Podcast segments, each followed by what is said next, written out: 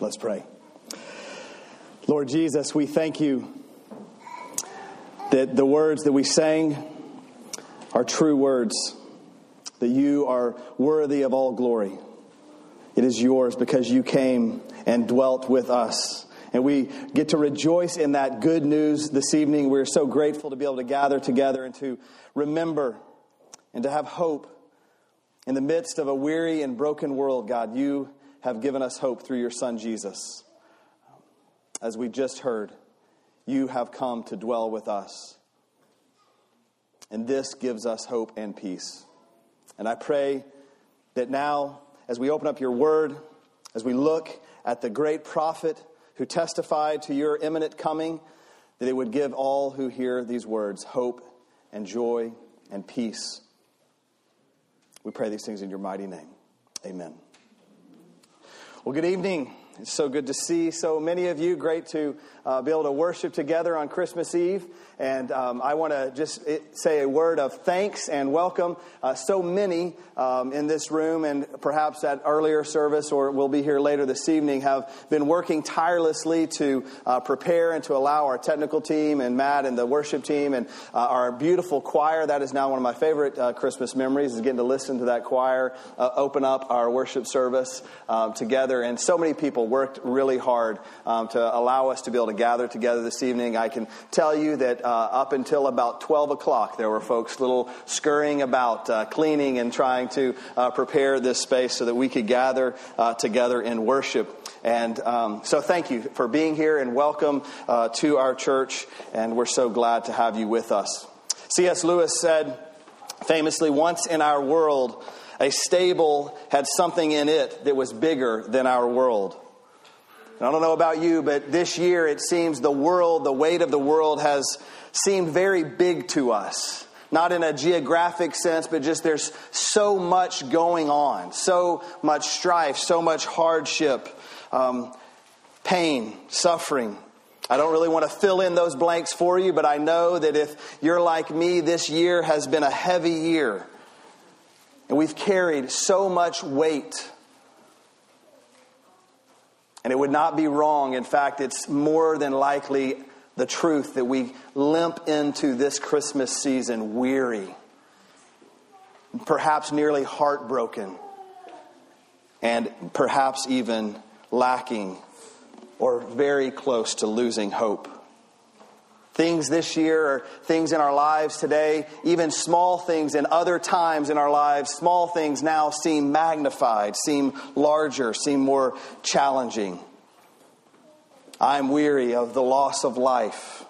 I'm weary from isolation. I'm weary from anger.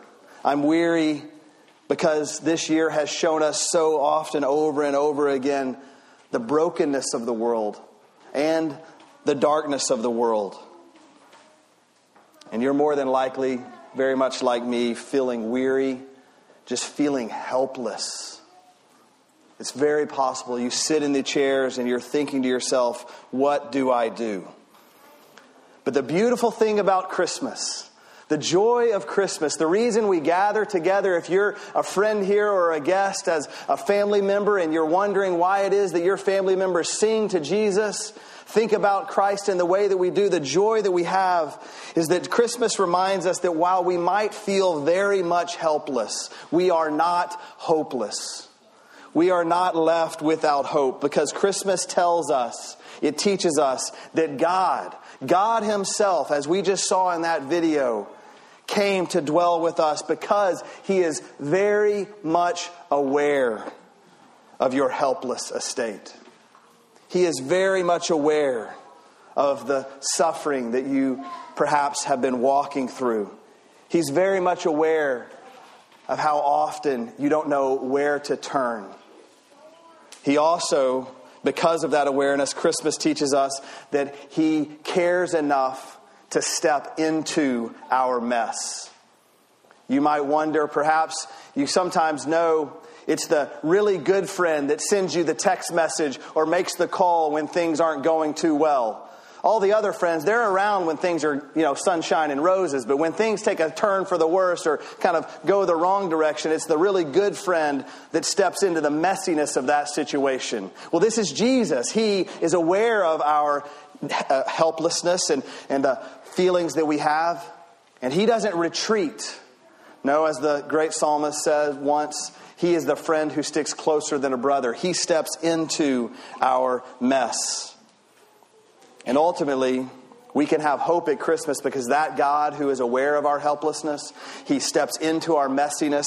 He is the one who we know will one day make all things new. One of the reasons kids love Christmas is because for one brief moment, everything that they look at is brand new.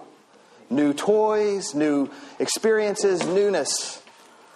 My candle is no longer new. These things, that, that gives us this excitement. And we know we, we like new things. We like the smell of the new car. We like new things. And Jesus, one day, all that we experience, everything we see as far as our eyes can gaze, one day, because of Christ, everything will be made new. The great prophet Isaiah testified to this and told of the Messiah, this Jesus that would step into our messiness and help us in our helpless estate, and ultimately the one one day would make all things new. And he prophesied about this, one of the great prophecies from Isaiah chapter 9. Beginning in verse 1, I'm going to read for us Isaiah chapter 9. But there will be no gloom for her who was in anguish. In the former time, he brought into contempt the land of Zebulun and the land of Naphtali. But in the latter time, he has made glorious the way of the sea, the land beyond the Jordan, Galilee of the nations. Isaiah the prophet is speaking of a time when it seemed as if things were helpless or hopeless, where the people of God did not know where to turn. And Isaiah is telling them, talking for God, speaking on behalf of God. The people, beginning in verse 2, the people who walked in darkness have seen a great light. Those who dwelt in a land of deep darkness, on them has light shone. You have multiplied the nation, you have increased its joy. They rejoice before you as with joy at the harvest, as they are glad when they divide the spoil. For the yoke of his burden and the staff of his shoulder, the rod of his oppressor, you have broken as on the day of Midian. All of the things that have come against God's people, God has dealt with, Isaiah says. For every boot of the trampling warrior in battle tumult and every garment rolled in blood will be burned as fuel for the fire. And here is the great promise. For to us a child is born. To us a son is given, and the government shall be upon his shoulder, and his name shall be called Wonderful Counselor, Mighty God, Everlasting Father, Prince of Peace. Of the increase of his government and of peace there will be no end and on the throne of David and over his kingdom to establish it and to uphold it with justice and with righteousness from this time forth and forevermore. The zeal of the Lord of hosts will do this. In those last two verses, 6 and 7, Isaiah is telling the world of the coming Messiah, telling the world of the hope that he would bring. And he does this by describing this child. And the first thing, though, as we look at this, we must re- reconcile the fact that the people of God, when Jesus came, they did not expect the Messiah to come as a child. They had, in a sense, sort of missed this prophecy. They were expecting a warrior king to come and turn over all of the people that were, had oppressed them. But Isaiah had testified, he said that a child is born. God entered our world. What hope it brings us to know that God has entered into our world. Sometimes the religious uh, feeling of the day, and sometimes we're tempted to believe that it's our responsibility if something's going wrong, or there's some challenge in our life, or there's some pain, or there's some suffering, that's our responsibility. We've got to go to God. And there is nothing wrong. And in fact, I encourage you in those moments when you're feeling those things, yes, go to the Lord in prayer, gather with His people, do all those things to pursue God. But the beauty of our faith, the amazing thing about our God is He didn't say in the prophecy, a child will be born and you better go and find him. No, a child is born. He is given to us. He has come to us, pursued us, stepped into our mess. And if you're wondering, if you haven't heard the story, What Isaiah prophesied about thousands of years before it actually occurred in Luke chapter 2, it happened. In our family, we read the Christmas story on Christmas morning before we turn to all of the rest of the day's events. So tomorrow morning we'll read these two verses from Luke chapter 2. For unto you is born this day in the city of David a Savior, who is Christ the Lord. And this will be a sign for you. You will find a baby wrapped in swaddling clothes and lying in a manger. Jesus, the Messiah, God Himself, came to us. And so, as we feel weary and broken and just sense the weight of the world, we can know that God is aware of that and He came. The next thing Isaiah says about this child, this son that is given to us, is that the government shall be upon his shoulders. This brings us hope to know as we look around and as the people of God in this time, when they were hearing this prophecy for the very first time, there was a lot of tumultuousness in the government systems, and the people of God were ruled by oppressors and, in some senses, enslaved. In so many ways, their lives were hard. But the Messiah said that is prophesied about, it says the government will rest upon his shoulders. In Colossians chapter 1, Paul speaking of Christ, this Messiah, this is what he, how he describes him.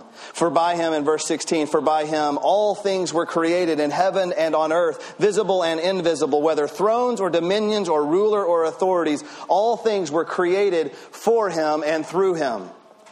This teaches us and reminds us that everything that we see around us, our world, rests upon the shoulders of Christ.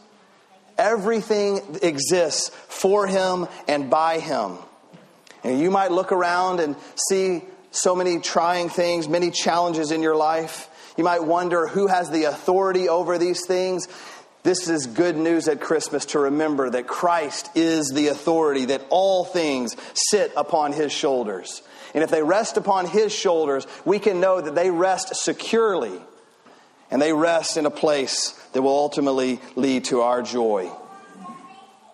Isaiah calls him tells us of him. The child is born, speaks of his authority.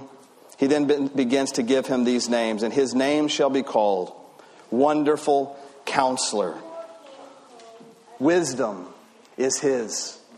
In the weariness of our life this year, we have been struggling to find any source of wisdom.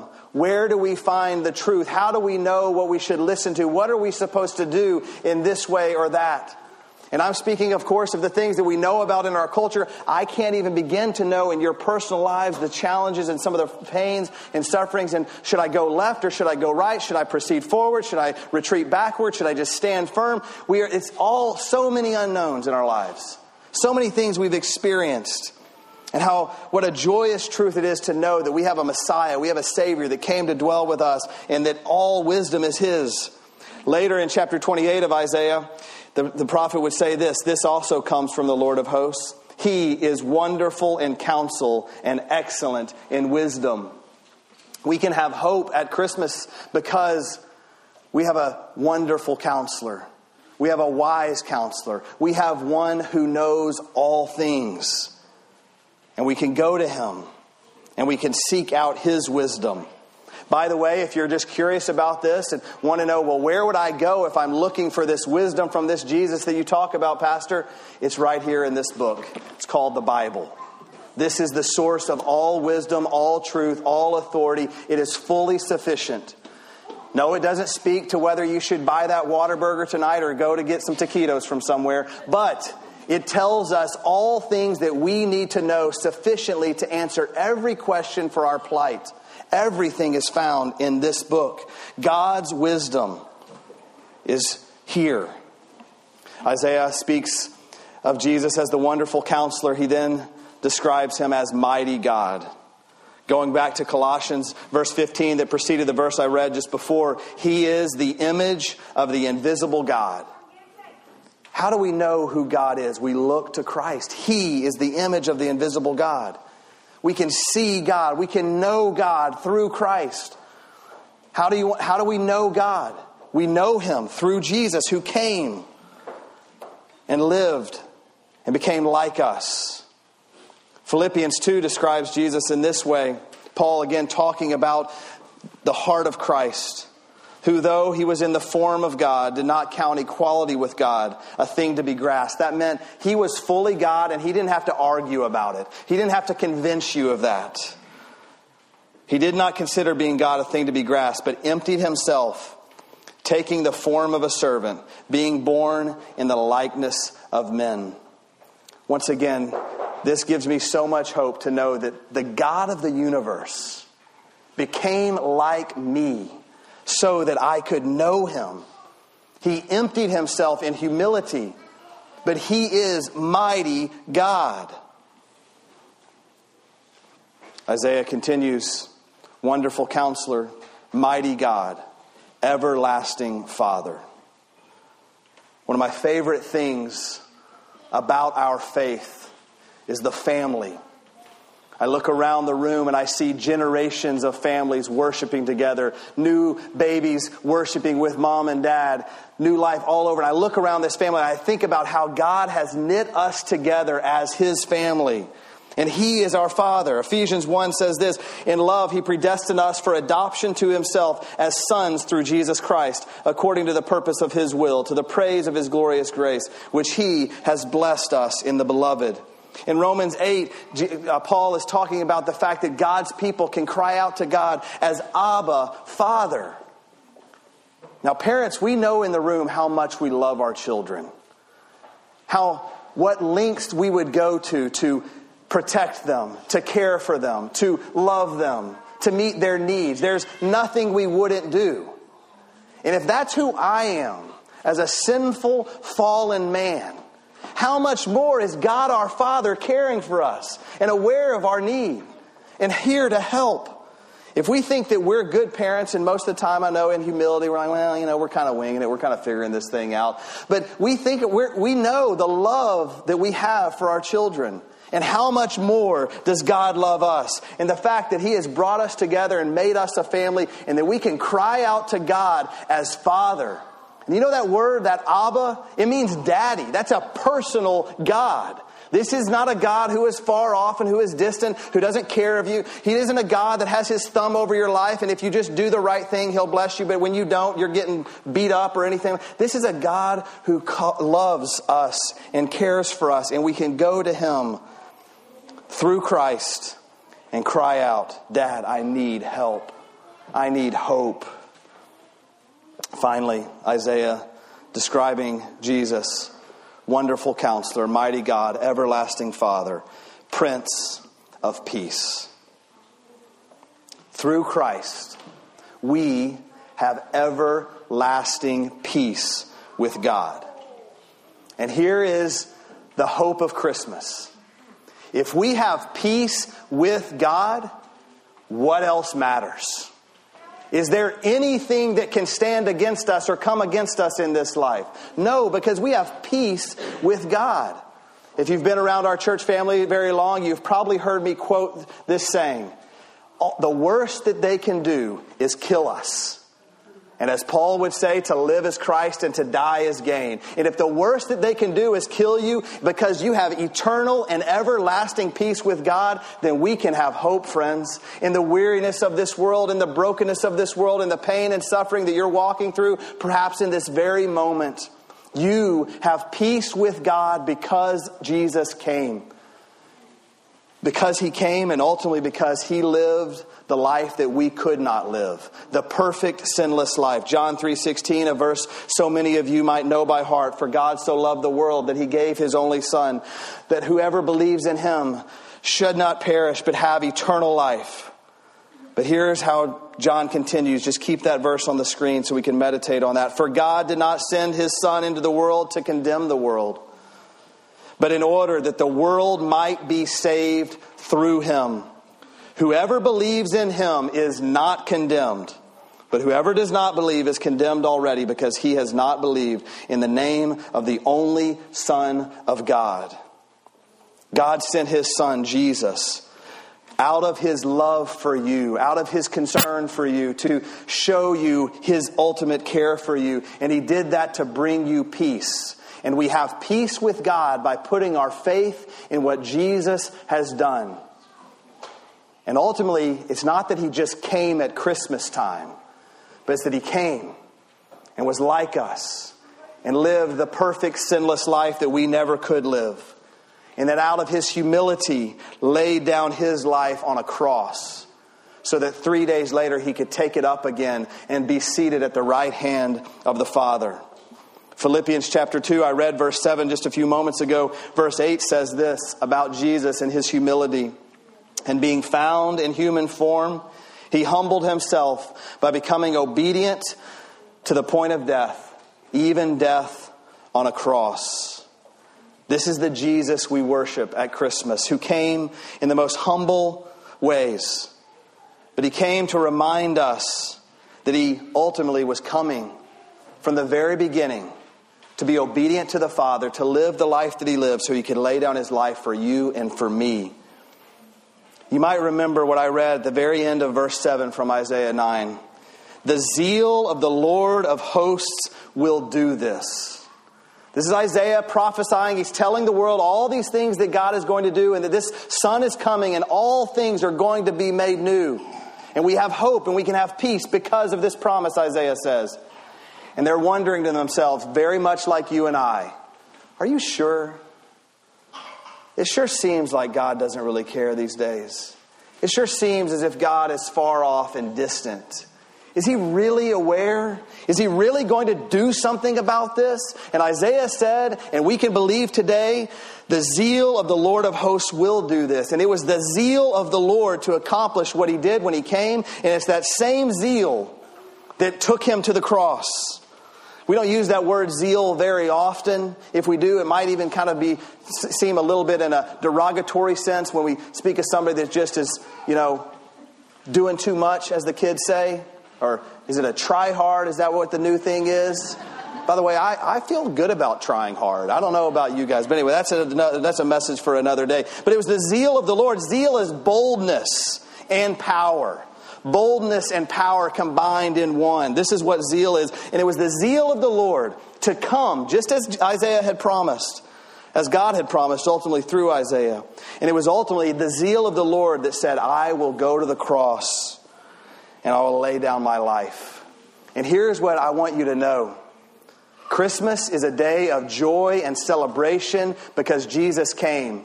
But think about this for a moment. If Jesus had not lived the life that he lived, if he had not laid down his life in the way that he had done it, if three days later he had not risen from the grave, do you know what Christmas would be? It would be a day that we remembered a guy that lived pretty well who died. There would be no hope in Christmas if it were not for what he did on the cross and for taking his life up again three days later. It would be a day of mourning, a day of sadness. But it isn't because he came, because he loves you, because God so loved you, the world, he gave his son. Sometimes you might wonder if this is actually ever going to take place. That same zeal of the Lord that led Jesus to the cross, that allowed him in power to take up his life again three days later, the fulfillment of the prophecy of Isaiah all that Jesus did, it ultimately gives us the hope we need because it assures us that Jesus has promised to us that I will surely come again is true. And that is what lifts our weary heads. That is where we find hope. We know that at Christmas we see the fulfillment of Jesus' promise to us, and we can look forward to his coming promise that he's going to come again. And as the book of John said, if you believe in what he has done on your behalf, you will surely be with him. And there is nothing that can separate you from the love of God. This is hope. So let us remember as we struggle through this weary season of life that we're in, the peace that God brought us through Christ, that He came to dwell with us that He is aware of our helplessness. He stepped into our mess. And yes, He will surely one day make all things new to the praise of His glory.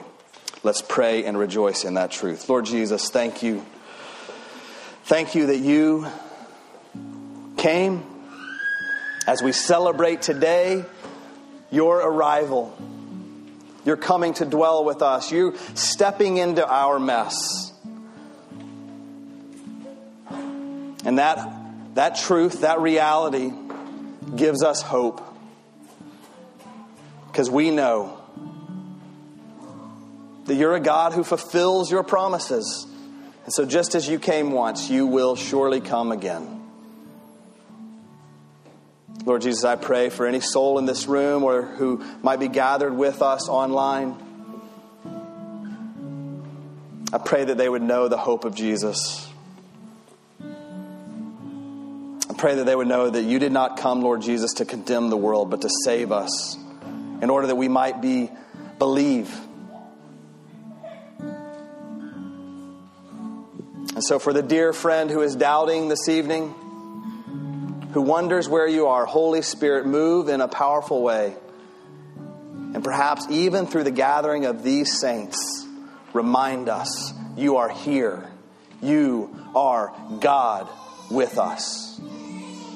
To the praise of your glory. We pray these things in Jesus' name. Amen. Well, hopefully, you did receive a candle. And it's our tradition that we remember the light of Christ at Christmas time that came into the darkness of our world. And so our elders are going to come up to the front and we're going to light our candles from the Christ candle and then make our way around the room and help you light your candles. And we're going to sing together Silent Night. And I just pray that as we sing the words of this very familiar song, as the children get all excited about being able to play with fire for a few minutes, that we could focus on the fact that Jesus came into our world, stepped into our darkness. He is the light of the world.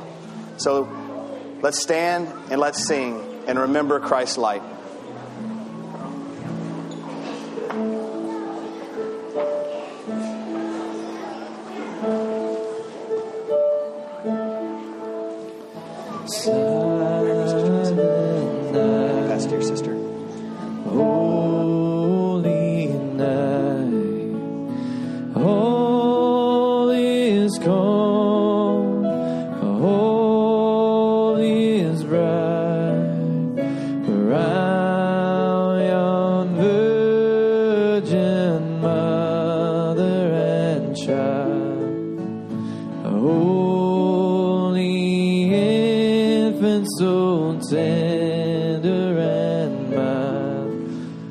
Sleep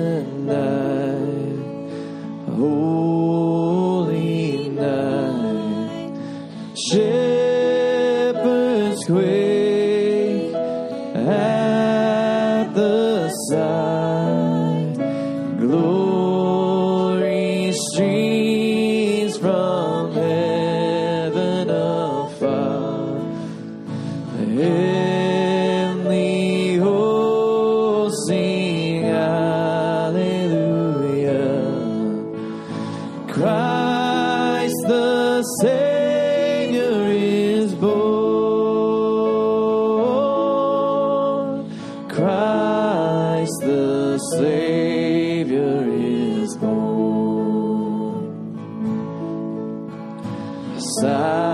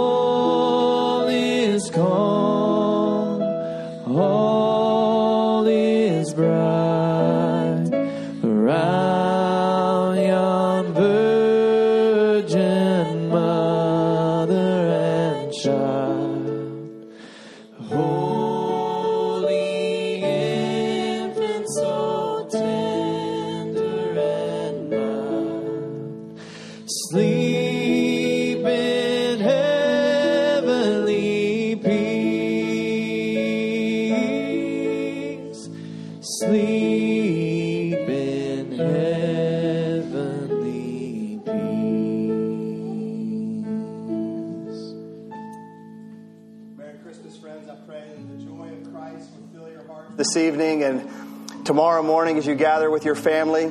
I pray that you would have hope and you would have peace and you would remember that we serve a God who loves us and stepped into our mess so that we might have everlasting joy and peace. Love you guys. Merry Christmas. You can de- depart at both ends of the building, and there are buckets there for you to place your candles in. We uh, look forward to seeing you again soon. Merry Christmas.